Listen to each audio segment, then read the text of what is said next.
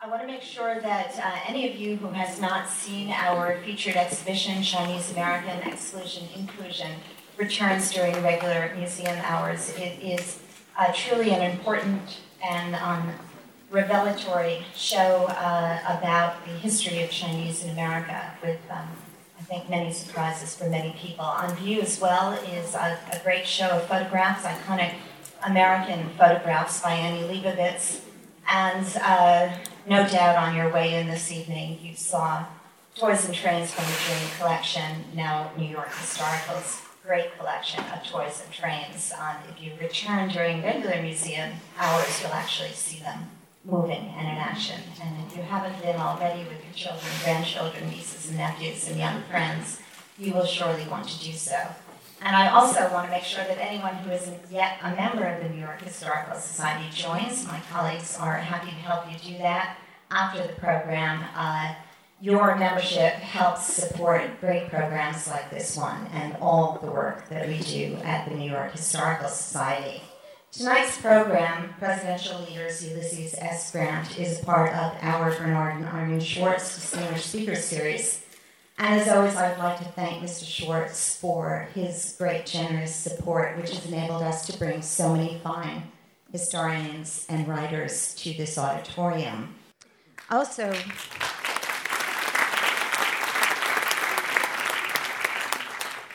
You must have snuck in, Bernard. I didn't see you, but thank you so much again. Um, I also want to uh, acknowledge and thank uh, colleagues of uh, Bernard is on our board of trustees, the chair of our executive committee, and our great visionary former chair, Roger Hertog, who is here together with his wife, the biographer Susan Hertog. And um, I would also like to recognize other trustees in attendance this evening, Glenn Louie and Michael Weisberg, um, and thank them for all the incredible work that they do on behalf of this great institution. Thanks to all of you. I, am also really thrilled to have in our audience Harold Holzer, the Hertog Fellow, and uh, our chief historian on an upcoming exhibition this spring, Lincoln and the Jews, which I know you will not want to miss. And of course, Harold has been a great mainstay of our Schwartz series programs. And Ron Chernow, who is writing a book on the topic of tonight's, um, uh, tonight's presentation, tonight's program, and um, we're always thrilled to have you among us. Thanks so much. Tonight's program will last about an hour and it will include a question and answer session. We ask, as always, that you line up before a standing mic to my left and to my right in the aisles. We do that so that everyone in the audience can hear your question, the speaker on stage can hear your question, and those listening to the program on our podcast can hear everything as well. Uh, following the program, please do join us for a book signing with tonight's speakers. The books will be available for purchase in our museum store. We are very pleased indeed to welcome back uh, to this auditorium John F. Marszalek, who is the Giles Distinguished Professor, History Emeritus at Mississippi State University, and the Executive Director and Managing Editor of the Ulysses S. Grant Association, which has published 32 volumes of the papers of Ulysses S. Grant. He is the author or editor of numerous books, including Sherman, A Soldier's Passion for Order, which was a finalist for the Lincoln Prize, and the recently published Lincoln and the Military in 2004, the Mississippi Historical Society presented Dr. Marszalek with, with, its highest award, the BLC Wailes Award for National Distinction in History. Our moderator for this evening is Douglas Brinkley, professor of history at Rice University and presidential historian for CBS News. Dr. Brinkley serves as contributing editor for Vanity Fair, Audubon, and American Heritage, and he is a frequent contributor to the New York Times, Foreign Affairs, The New Yorker, and The Atlantic Monthly. Uh, Dr. Brinkley is also a best selling author. His definitive biography of CBS News anchorman Cronkite was deemed one of the best books of 2012 by the Washington Post, and no fewer than eight of his books have been selected as New York Times notable books of the year. As always, I'd like to ask that you please make sure that anything that makes sound like a cell phone is switched off and now, please do join me in welcoming our speakers to the stage. Thank you.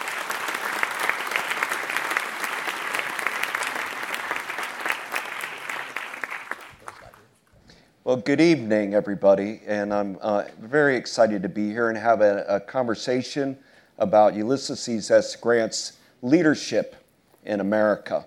And I wanted to begin, John, by let beam us back to when Grant is first inaugurated. It's 1869, and Grant says, "Let us have peace." Why is that line so iconic, and what was he talking about? Okay, very good. I'd like to just thank everyone else for being invited back here to talk about someone I'm really gotten very interested in, Ulysses S. Uh, Grant. Uh, many of you know, of course, he's, he's known as a, as a great general of the Civil War, and, but most people don't realize that from 1865 to 1869, he was the commanding general of uh, the United States Army, and he served in the presidency of uh, Andrew Johnson. Uh, when the time came for the Republicans, who were the leading party at this time, to choose a presidential candidate, Grant was the obvious, obvious choice. And there was really no one, no one else. But the intriguing thing, I think, is that Grant himself did not want to run for president. He really was not a politician, uh, which hurt him down the road. But he, he, he decided that he had to uh, because he thought that he was one of the only people that could preserve the results of the Civil War.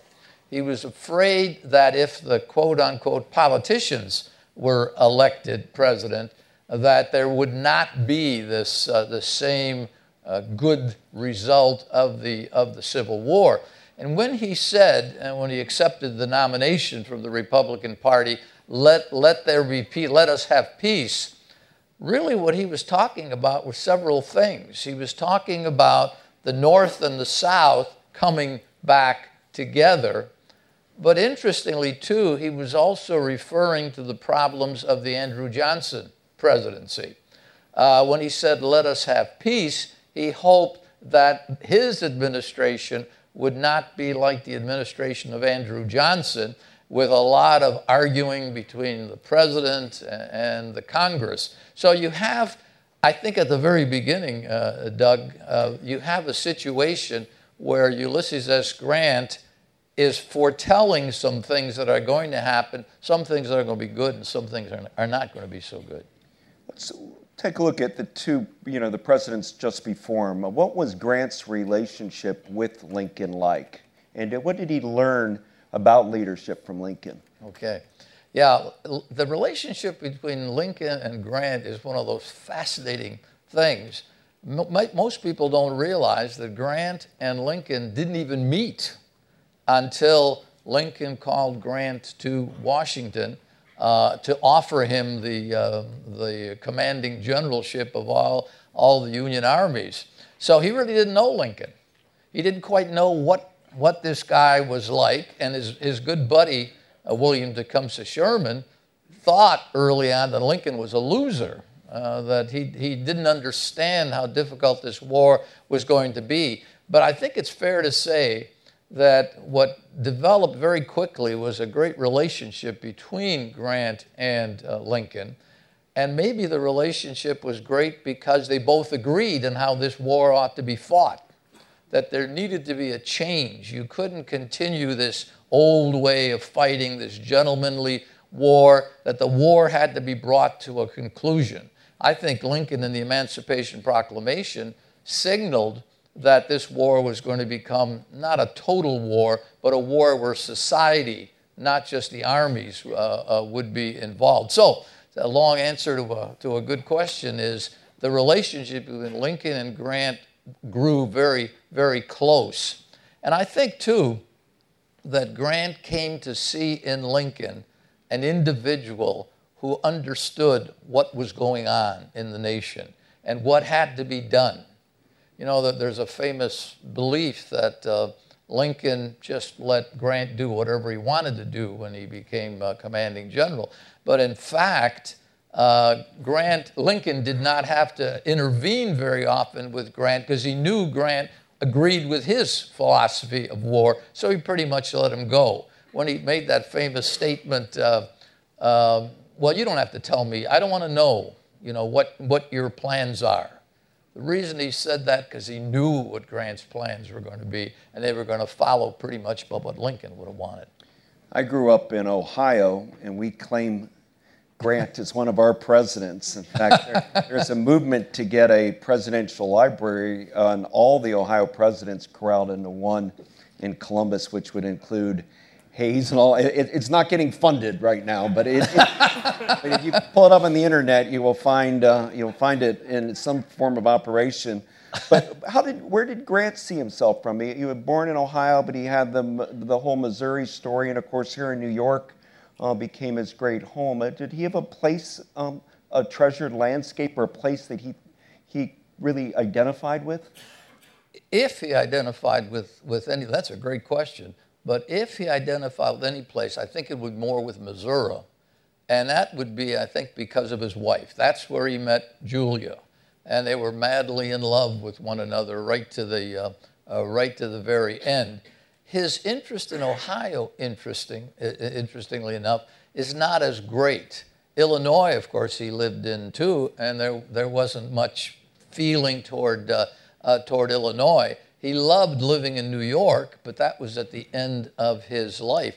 So I think maybe the best answer to that, that question is there really is no place that, that, uh, that uh, uh, Grant claimed as his own. Now, we like to think in Mississippi uh, that he claims Mississippi as his home.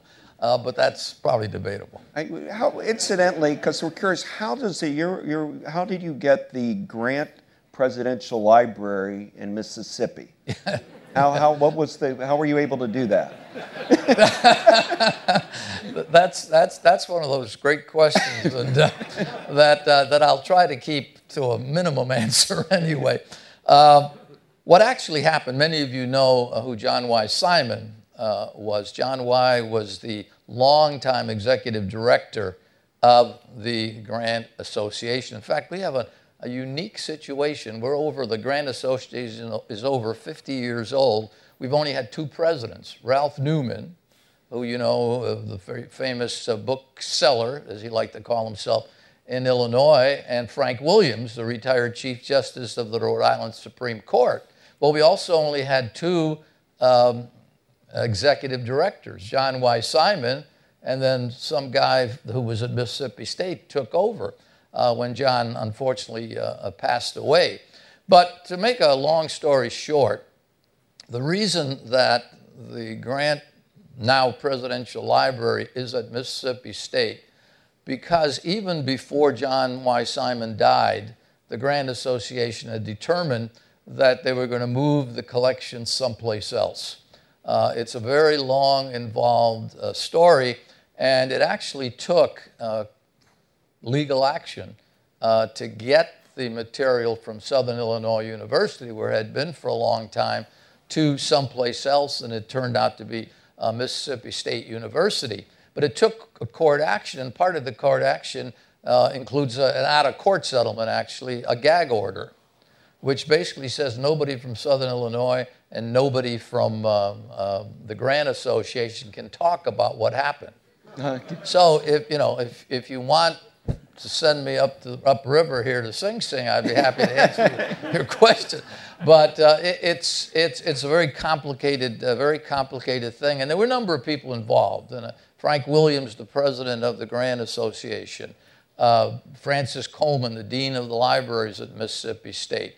Actually, three different uh, university presidents uh, were involved in this, and I had some, uh, some role to play in this, and of course, the board of directors of the Grant Association. But why did it end up in Mississippi? I think it ended up in Mississippi because Mississippi State University made the best offer. Uh, and that has a lot of. In Vicksburg, the National Park Service does a wonderful interpretive job at right. Vicksburg. So ostensibly, somebody could do a vacation family, and go to Vicksburg and Shiloh and then visit the Presidential Library. Right. So there is a connection. There is that connection. And it's Vicksburg, the Theodore Roosevelt used to talk about my crowded hour um, when, he was, when he was in uh, Kettle Hill and San Juan Hill in the Spanish American War. Is Vicksburg um, Grant's crowded hour the great moment in well, yeah, that, no question about it. In fact, the, uh, the president of Mississippi State University, Mark Keenum, uh, likes to tell people that if it wasn't for Mississippi, nobody had ever heard of Ulysses S. Grant. and that's because, obviously, because of, uh, because of Vicksburg. But we do, we have a great relationship with, with Vicksburg. We have a great relationship with uh, Shiloh.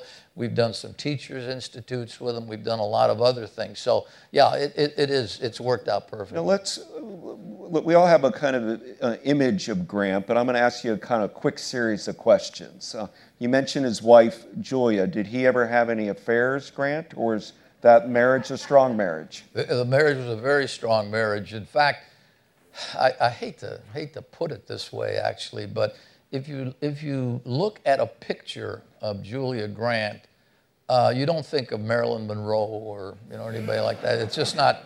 She's she is not a knockout. Can I can I put it that way? Um, she's a very interesting woman, but but Grant is madly in love with her throughout their entire life. In fact, one of the most intriguing things that uh, that I that I found anyway about their relationship is that uh, uh, they would hold hands during state dinners when he was president. And his staff would say, "Oh my gosh, Mr. Mr. President, don't, don't, don't do that." But there was this great, great relationship between the uh, the two, and Grant was very much of a family man. And there's a great story when uh, when they're going into the White House. Uh, you may know that uh, Julia Grant had there's a fancy name for it, but one of her eyes was not quite aligned uh, carefully. So if you look at pictures of her, she almost always is facing to one side or another, so you can't see both eyes, so you can't see that there's a problem. Well, she goes to her husband uh, when they're going into the White House, and she says, "You know, Yulie," she called him, or Euless, uh, you know, the president deserves a, an attractive wife, and I don't have that quality. So I'm going to have surgery on that eye to straighten it out. Now, this is 1868 69. I don't know about you, but I don't want to have any surgery on my eye today, let alone, let alone. And Grant responded to that by saying, Julia, I met you with that eye. I fell in love with you with that eye and you're going to go into the White House with it. I absolutely refuse to, to accept the fact that you'd have any surgery. So she still won out, as most wives do, by never facing the camera, always, almost always looking off to one side. So, yeah, so there is, there's this very great, and no, there's never, never been any indication. Sherman, there have been some indications, but not Grant. What about the charges that he was drunk? You hear that a lot, that he was a heavy drinker and is it mythology or did he drink a lot? It's, it's part mythology and part reality. Um, Grant really was not a drinker until he was stationed before, uh, the war, before the Civil War, after the Mexican War, up in, on the, in the Pacific coast, in the middle of, absolutely middle of nowhere. And he's madly in love with Julia. They have children. He can't see his children. She writes him about the children. He writes back. And it was at that time that he began drinking. And Grant had a problem, uh, as most officers had at that time. What did most Army officers do with these isolated posts? They drank. I mean, that was the recreation, basically. Uh, and in this particular case, uh, Grant did drink, but Grant had a major problem, I think and that he couldn't hold his alcohol. He wasn't a drunkard so much as he was a lightweight. Uh, he just couldn't, couldn't drink very hard. Now, the story about his being a drunk comes from a, a story which is apocryphal. A reporter named Cadwallader, Cadwallader I'm going to ask uh, Harold to pronounce that for me and explain that to me. But Cadwallader wrote a, a a, story, basically, in, in, a, in a volume that Grant was an alcoholic, that he was soused to the gills at Vicksburg, and he saw it, and everybody saw it. Well, the problem with that is Cadwallader was not there during that time. And he wrote this remembrance 40 years afterwards. So, did Grant drink afterwards? we we really don't find many references to this. Uh, one reference we do find is that he wouldn't even drink wine at state dinners. Well, of course he did sometimes.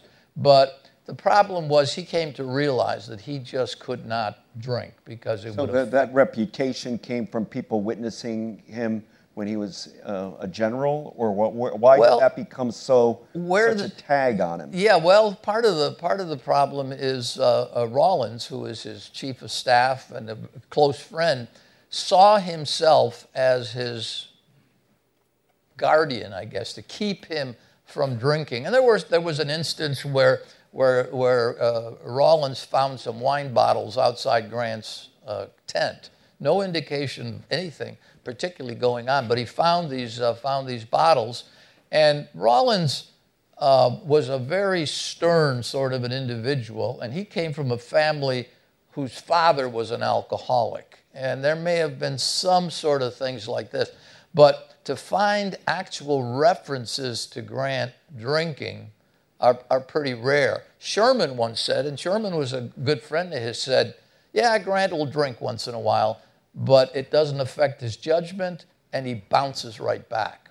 So it's, it's one of these things, I think it's more mythology than it is reality, but there may have been some reality there. Now, getting back to the presidency of Grant, what what are you know, he he was a lot of historians beat up on him for a while, and Yeah. he's had a comeback. Right. Um, and you're part of the comeback, bringing out all these wonderful volumes of, of the Grant papers. Um, let's look at a couple aspects of his, his leadership as president. On foreign affairs, what's the what's the argument that Grant was a good foreign policy president? Yeah, that I think I think he was very successful in foreign policy. Primarily, I would think uh, the Alabama claims controversy. Uh, you may already be aware of this, but what it came down to, as you know, during the Civil War, uh, the British were building ships and then secretly releasing them, and then the Confederacy would use them against northern shipping, uh, et cetera. So after the war, there are any number of Americans are saying we got to put it to those British for what they did to us during the during the Civil War. So one thing led to another. It's a complicated case, but there were negotiations. There was actually arbitration that was settled on between Grant and the Grant administration and the the uh, the British administration. Um, Charles Sumner, the very famous senator, uh, among others, said, "No, we got we to get something for this." And I think it'd be a great idea if we got Canada. Uh, you know, for if, to make up for what went on. Well, Grant took a very firm stand and said, "No, no, we really don't need to do that."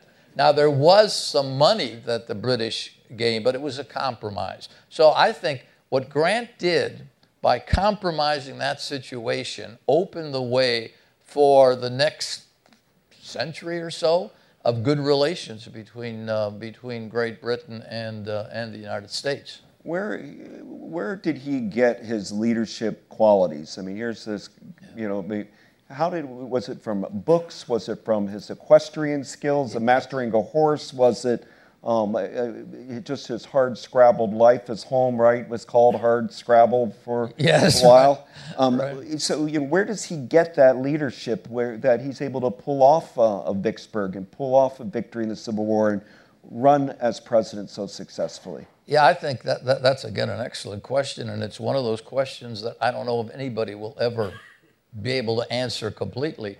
Uh, Grant was an enigma. Grant was unknown to himself uh, in many ways. Where did he get this quality? I think part of it is just plain character. He had the character to know that he had to do something, and he would do it. There's a very famous uh, statement that he made, uh, and it has to do with, uh, with his wife, in fact. Uh, he was getting ready to go to the Mexican War, and he decides, I got to pull the trigger. I've got to ask her to, to get married. I got to talk to her father and, and all these sorts of things. So he's at Jefferson Barracks in St. Louis. She is living not all that far away in the St. Louis area. So he gets on board his horse and he rides as fast as he can to try to get to that place before he's going to have to uh, have to leave. Well, it, there was a big rainstorm, and this creek that is still there uh, flooded, And, and Grant comes to this and he, what, what am I going to do? I can't cross this, this creek. So what he did is he looked for a while and then he just pushed his horse into the current and fought the current and got to the other side. And in his memoirs, he makes a very, very interesting statement. He said, You know, I learned early in my life that once I began something, I would not quit. I would not turn back. And I think that's part of the, part of the story of his military uh, success. He, he, he saw what had to be done. He saw he was going to have to do it, whether it was Vicksburg or maybe even better, what was going on in Virginia. The famous episode where uh, he attacks Lee in Virginia and is driven back. And normally, what would happen at that time, the Union generals would say, okay, let's go back and let's get started again and let's get going. And Grant didn't. Grant just said, we're going to go forward. And in fact, despite the awful uh, killing that went on on both sides during that time, his troops cheered him that they were going to keep moving forward. And that's what he did. As a, as a general, no matter what it was, he kept moving forward, moving forward, moving forward. So I think the, the character, the, the determination that he had is, explains why he's the successful general.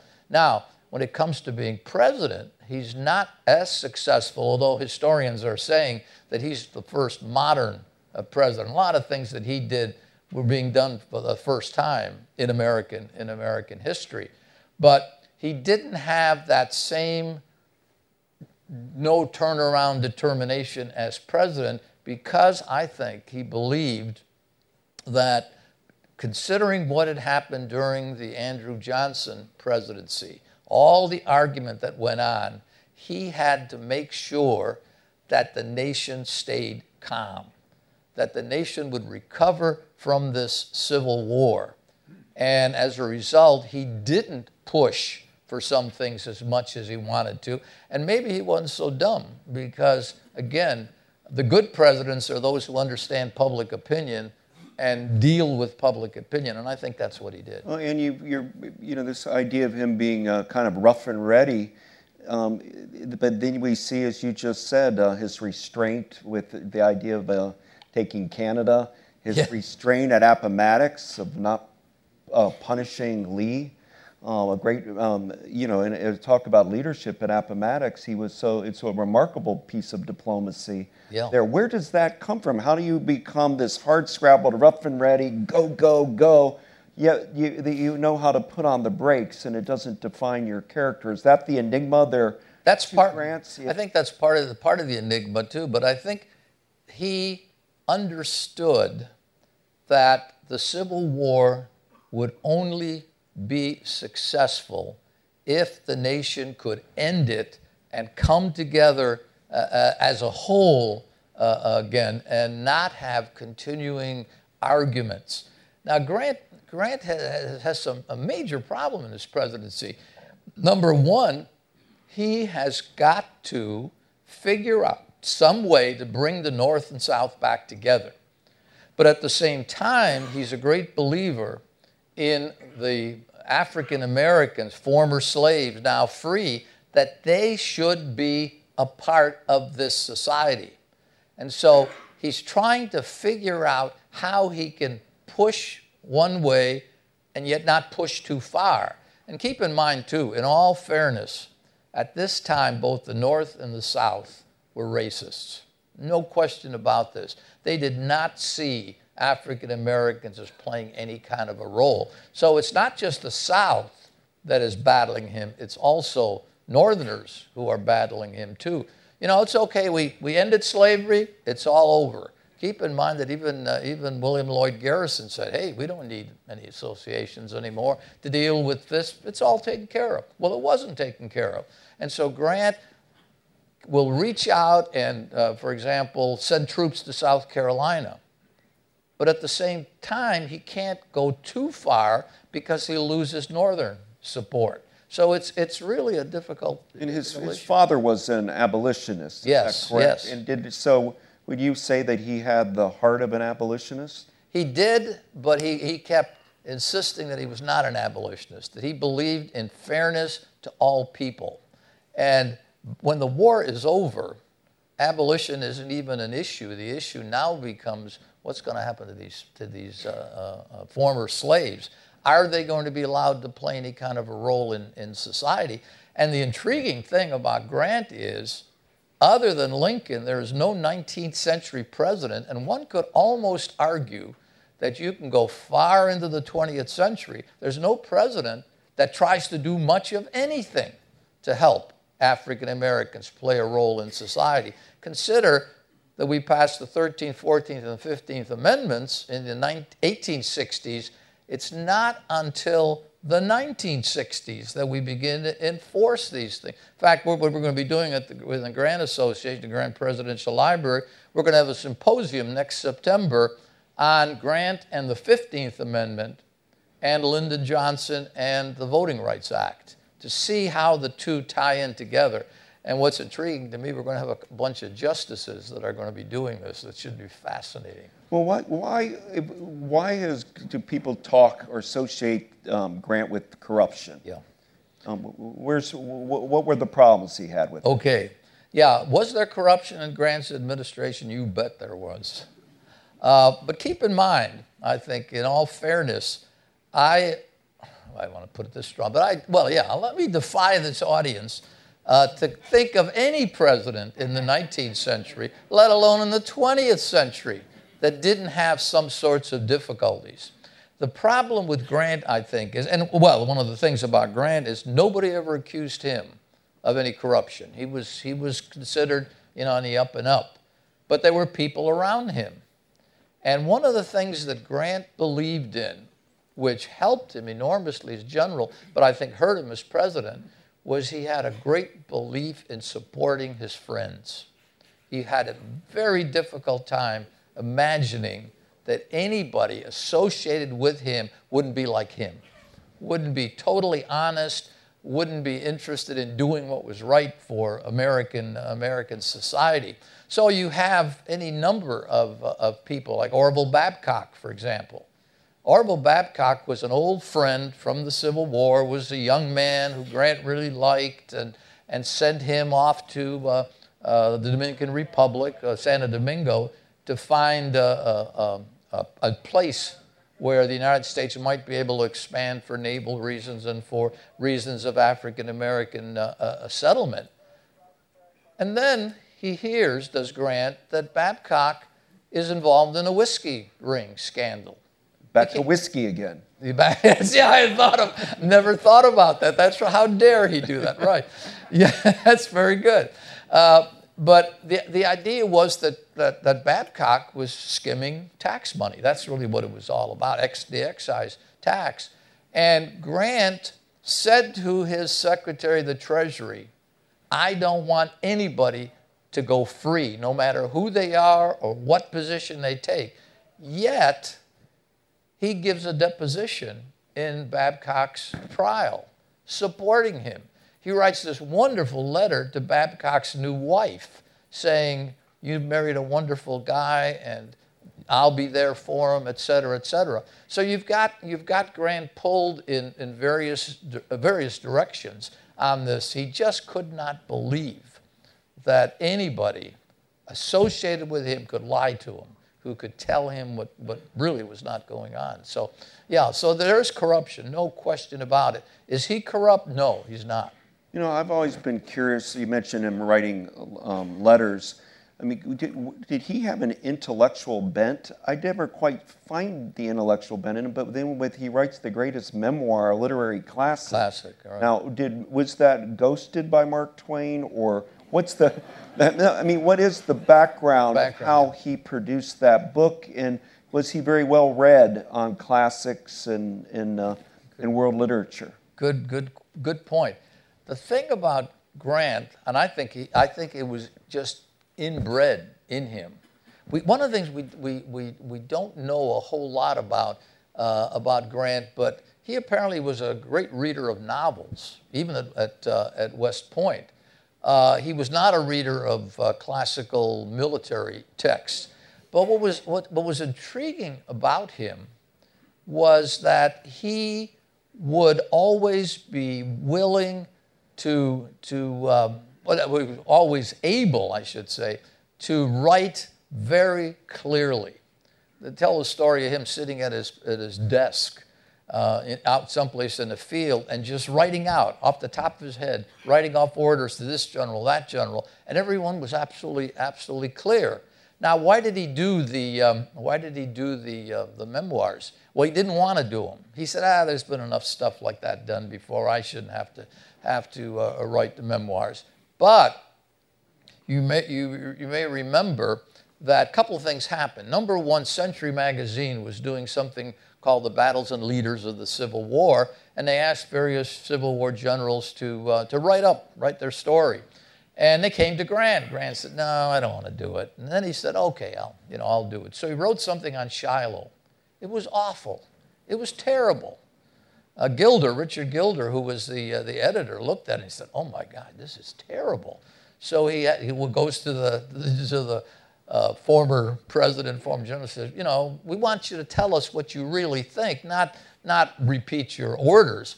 So Grant rewrote it. And then he, did something on Chattanooga. Then he did something on another battle. And he, doggone it, he came to enjoy what he was doing. So it came time to do the memoirs. He still didn't want to do that.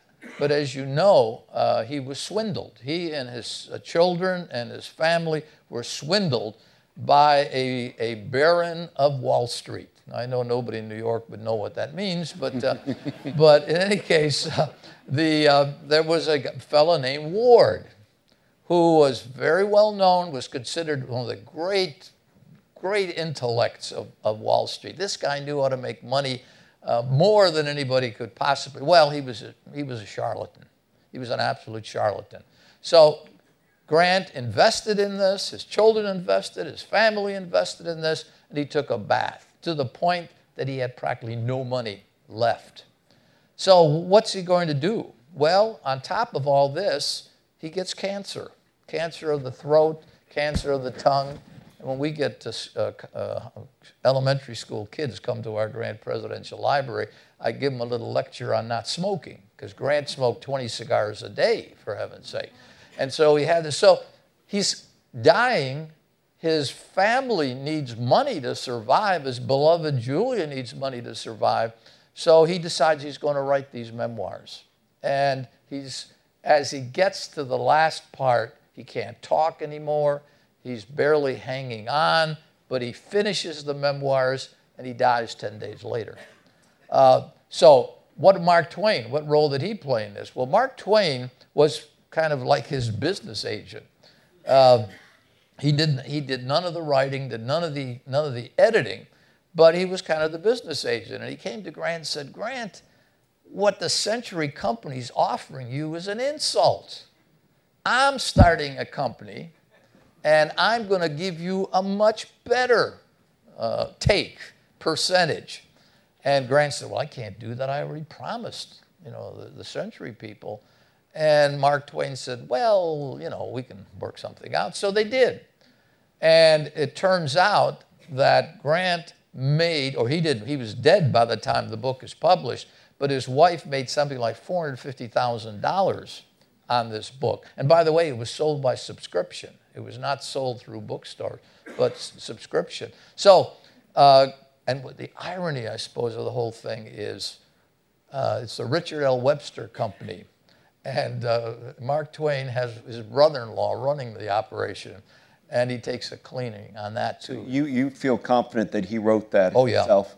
and the, your answer of where he he had a, a flair for fiction because he read a lot of novels. Novel, I think and that's he right. painted some, right? He was a he, when He's a painter he too. could Yep. paint, Yep. So he had a sensitive side, and then he learned how to write first-rate field reports. Right. I think that's the Once key. he then started focusing, like I'm writing a field report on on a battle, then he he was able to go quickly and get Yep. it done. Yep. Yep. And he and again, in all fairness too, his son, oldest son Fred, was a big help to him because he really wanted to make sure it was accurate, and so he would get Fred and Adam Badeau, who had written a three-volume uh, history of Grant in the war, and Grant had helped him with that. Also helped out with that. But that's yeah, I think what you're saying. Now we're going to be taking questions from the audience. So if you'd like to ask a question, please approach one of the two standing microphones in the aisles. And before asking your question, please tell us your name. And out of respect for other people waiting their turn, please ask just one question. Two staff members are on hand if you need any assistance. My last question, briefly, if you were, he were going to write a memoir of his presidency and leadership in his presidency, let's say he didn't die, yeah, yeah. and he was able to write one about his presidency, what would you say is the number one thing that you of his accomplishment as presidency? I like the fact that he created Yellowstone National oh, Park. Right, right. But right. what's yours? What do you f- admire most about his presidency? I think what, what, what if Grant was going to write this, he would he would talk about his attempt to bring African Americans into American society. He was not successful, it's true, but I think he would be happy with that. He'd be happy with what he had done uh, uh, with the Alabama claims. And by the way, we have a member of the Grant Association who uh, happens to be British, who's an attorney by profession, and he's working on a book doing just that, saying, here's what Grant would have said if he'd have written his memoir. And the negative side of him in a memoir be that he he had a lot of knucklehead friends. Knucklehead friends. That's too right. loyal to them. That's right. And was Very also good. bad at his personal finance. Yes. yes. Okay. Oh, he had the, very definitely the second. No, Second, no yeah. question about this. Yeah. Yes, sir. Thank you. Wonderful discussion. Thank you very much, gentlemen. Uh, my name is Jim Pasinich. I'm a docent here. My question deals with Grant as a president and leadership. His leadership as a military, we know, I mean, it's pretty obvious. What leadership qualities did he, would distinguish him as a president, and how did they affect the country? Okay. Yeah, the, the, th- that's a very difficult question because, as, as I say, um, historians, and Doug made a very good point, that historians have, have really knocked Grant down over the years. You know, the, the, the polls that are taken would have Grant second last or something. But in recent years, and I like to think it's because of the work John Y. Simon did in publishing the, uh, uh, the papers, that Grant is now in the middle. And historians are writing books now, people like um, uh, Joan Waugh, for example, wonderful, wonderful uh, uh, book, uh, and, and others I, I could mention. But they're taking the position oh no, you're missing out. This guy really did some important things. He was the first modern president. We have a, a series that we're, going, we're putting, uh, putting together called uh, uh, the, the, the Best of Grant's World. And the second book that's coming out, the first book is one that I did on tying together his uh, the 32 volumes, but the second uh, book is going to deal with Grant's world tour.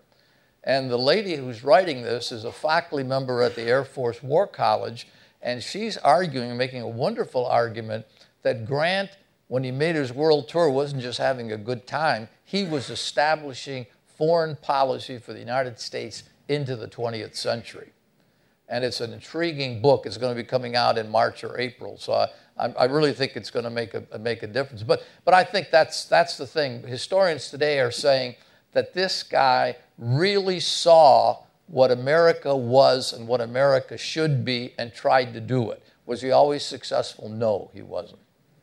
Yes, sir. You've answered, my name is William Siegel. Uh, you answered part of my question, which was how Grant came from being the worst president, along with Buchanan and Harding, uh, to being in the middle of the pack. Uh, eh, could you expand on how, his rating as a president? Yeah. Uh, as I said, for a long time, uh, he was ranked at the bottom. And I, and I can tell you, I think that the main reason for that was something that, that developed in the late 19th and into the 20th century uh, the so called lost cause. The idea that, yeah, okay, you know, the Federals won the war, but the Confederates were really the good guys. They had the virtue, they had everything that was, that was good. And the great general of the Civil War was not Grant. Oh, my heavens, no. He was just a butcher. The great general of the Civil War was Robert E. Lee. And that attitude, I think, of building up Lee, in order to do that, you've got to knock down Grant. And so there were an awful lot of that going on, this lost cause. Keep in mind some, interesting fact that, that Joan Waugh mentions that until the 1920s, the biggest tourist attraction in New York City was Grant's tomb. It wasn't the Statue of Liberty. It wasn't any place else you can think of. It was Grant's tomb. So as long as that, Grant's reputation held up. But as soon as his soldiers died off, and as soon as the lost cause really took hold, he went down. But what's happening, as I say today, we've got historians that are writing books that are pointing out that no, no, he was, uh, he was an important president. The difficulty is at this point, we're only at that point. The general public still thinks of him as being a loser. And uh, I'm waiting for Ron's book to weigh in. I can't wait. Ron, Ron's going to he's going to explain it all to us, right? yes, sir. My name is Norman Arnoff, and I'm an enthusiastic member of the New York Historical Society. And Great. I want to compliment you on a superb uh, presentation and discussion. Uh, the question I have is in reference to the general presidents Washington, Andrew Jackson, Grant, and Eisenhower. How do you compare them? Oh goodness. Well, I, I'm gonna I'm gonna veer off a little bit uh, uh, because of my colleague here, but Teddy Roosevelt once said that the three greatest presidents in American history were Washington, Lincoln, and Grant. And again, that's you know that's that's an amazing amazing statement uh, uh, statement to make each of the, the war presidents, Washington is considered one of the great presidents in American history, certainly. So is Andrew, Andrew Jackson. He was a military man, but he was really more of a civilian uh, a military man. And most, most of the, uh, the, the individuals who were presidents who came from the military uh, were not always considered the greatest individuals because many of them, too, I think, understood that it, it is civilian control of the, uh, of the American nation. So it was sometimes difficult for them to see themselves as being now being the, the, the head civilian honcho and doing what, uh, you know, what had to be done. But it's a, it's, it's a difficult, difficult question anyway. Being a, in, being a general gives you a sense of leadership. It gives you a sense of leadership. Before he became president, that military background was crucial, and it was for many of our presidents. But exactly, yeah, exactly. Give us a thought on Eisenhower and, and Grant. Oh, Eisenhower and Grant. Yeah, there's there's been some work. Uh, Jean Edward Smith has talked about uh, he's written the book on Grant, written the book on Eisenhower, and he sees a, a, real similarity there. And it's interesting too that Eisenhower's standing among historians has uh, has gone up uh, too. That he wasn't the bumblehead that uh, you know we used to think he was, and Grant was not the bumblehead that we you know that sometimes think he was. It might be West Point. Must yeah yeah. The West Point connection of leadership at West Point and, and how they trained people. There. I think that's I think that's right. Yeah. Yes. My name is Jim Mackin. I'm a volunteer here at the New York Historical Society. The New York Historical Society has in its collection materials related to the establishment of the first cancer hospital in the United States. And with that comes a little bit of interpretation that Grant's situation, having cancer, really changed the entire country's perception of yeah. cancer yeah. Can you speak to that, and especially from Grant's understanding of his own malady? Sure, sure. Uh, just before I get into that, actually, Halleck's, General Halleck's wife died from cancer, and she was a big exponent of cancer uh, research before she, before she died. But in Grant's case, uh, as I mentioned, he did, he had throat and I mean, it was awful, awful cancer. Read volume uh, 31 of the papers of Ulysses S. Grant. uh, I mean, when my wife and I were, were, were proofreading, uh, proofreading that, I mean, there were times when we wanted to cry. It was so awful what this man was, uh, what this man was going, going through. But the important thing was here was the biggest figure in American society at this time. Lincoln's dead. Grant is the, is the big name. And he's dying. He's dying from cancer. To the point that New York newspapers had reporters on his doorstep 24 hours a day waiting for reports from the doctor. These reports then went out all over the country. People literally were listening to daily reports of this cancer, uh, cancer situation. Uh, and it, it's, uh, it's ironic, I suppose, in some ways, because he himself said he wrote notes to his doctor because he couldn't talk anymore. And he, one time he said, You know, I don't know if these notes are going to help me, but I think they may help. I hope they'll help somebody else down the road. Now, keep in mind, he had the greatest cancer specialist in the nation at this particular at this particular time. And there's one instance where Grant goes in to see him and uh, asks the doctor, um, "You think I notice when I smoke one of my cigars, it seems to irritate my throat a little bit more." And the doctor responded, "Well." It doesn't really make any difference if you keep smoking, but if it makes you feel better, stop. That tells you something about the yeah. about where cancer treatment was. All they did basically was painted the cancer in his throat with cocaine. Yeah, they used to have people with asthma tell them to smoke cigarettes. Yeah, that's right. That's right. we should acknowledge your wife Jean, who's worked with you on all of these volumes. Yes. Thank you for being here. very much.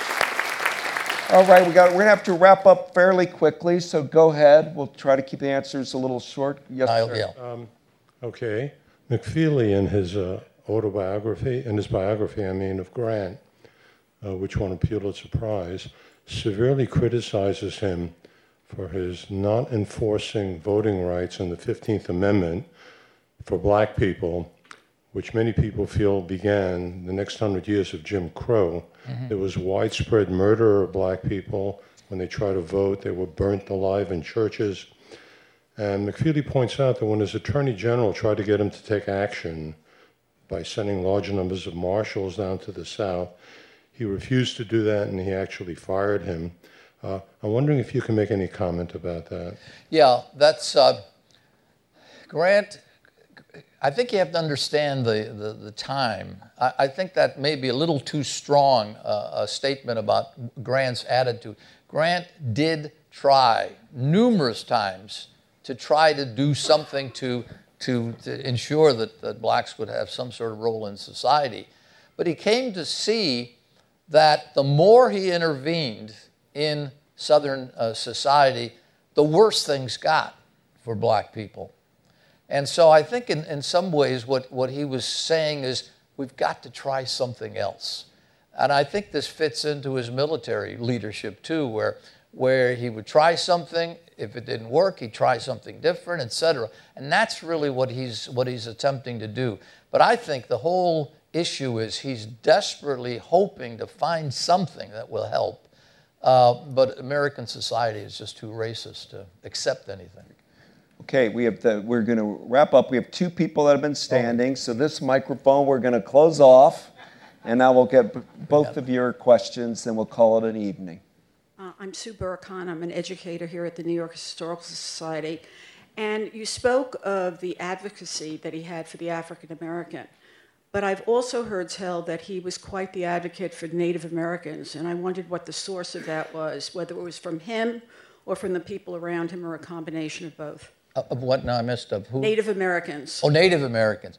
Well, actually, he his Indian policy, so-called Indian policy, the peace plan, as he called it, was actually a, a major change. That is, he attempted to change the way the Native American was, was treated by, by actually setting up a different kind of, um, of system. Uh, what he did is, is he took it away from the army and he tried to give it to missionaries, and he appointed Eli Parker, one of his Seneca Indian aide during the Civil War, to be commissioner of, of Indian Affairs. Uh, and the, the result was didn't work because people simply would not accept the idea that the Native American could indeed have any kind of particular rights. Uh, one of my favorite stories about Jonathan Sarna, who's, who's uh, written a book on the, uh, the famous uh, anti-Jew order uh, that Lincoln, that uh, Grant issued and tried to get over for the rest of his life. But what he, what he did was he appointed some Jewish rabbis to be head of the chaplains of the, in the Indian peace policy. And you can imagine how that went over in 19th century America. So, anyway, thank you. Don't ask me a tough question now. Here we are, our last Uh-oh. question. This could be rough. Got to lower the mic. Yep. There we go. Um, my name's William Peterson, and I'm studying Ulysses S. Grant for my biography research. Um, and in one book I read that his original name was Hiram Ulysses Grant. Yes. And then West Point got it as Ulysses S. Grant, and they wouldn't change it, so we had to change his name. Yes, that's a good, very good question. Yeah. But Wait. in Oh, I'm sorry.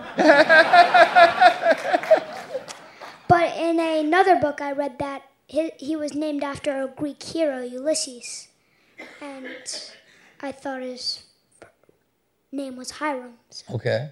Okay. Yeah, his. Thank hi- you. That's very good. Great yeah. observation. That's. I wish I'd had you in class when I was teaching. Good. Uh, yeah, he was a, when when he was born. He was called Hiram Ulysses Grant, but they always his family always called him by his middle name. Nobody ever called him uh, Hiram. But if you look at that, if you look at that name, Hiram Ulysses Grant, and look at the first three letters, I mean the first letter of each one of the words, you get the word hug.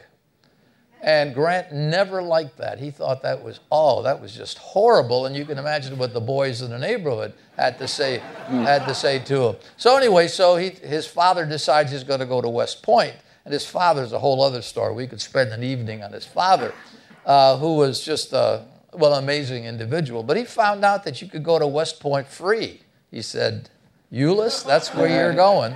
You're going to West Point. And uh, in his memoirs, he says, So I said to my father, I didn't think I'd go to West Point. And my father said, that, Yes, I would go to West Point. So I decided, Yeah, I guess I better go to West Point. But anyway, when he gets to West Point, he's carrying this letter of appointment from a local congressman. And the local congressman couldn't remember, he remembered that they called him Ulysses, and he knew his mo- mother's maiden name was Simpson. So he wrote down Ulysses S. Grant. The S stood for nothing. I mean, it was not anything. So anyway, so he goes in, and any of you that have been in the, in the army or the military will appreciate this. Grant shows up with this piece of paper and he goes up to the sergeant who's taking care of these things and he says, uh, I'm Hiram Ulysses Grant. And by this time, he's trying to call himself Ulysses Hiram Grant to get away from the hug thing. But the sergeant looks and he says, No, you're not. you're Ulysses S. Grant. And Grant says, No, I'm not. And the sergeant says, Well, if you want to get into West Point, you, that's your name. And if you want to go back and talk to your congressman, we'd be happy to accept you a year from now. So Grant said, Okay, I'm Ulysses S. Grant. But for, for a couple months when he was at West Point, he still signed his name Ulysses Hiram Grant, just to make the point. Thanks Very good question. question.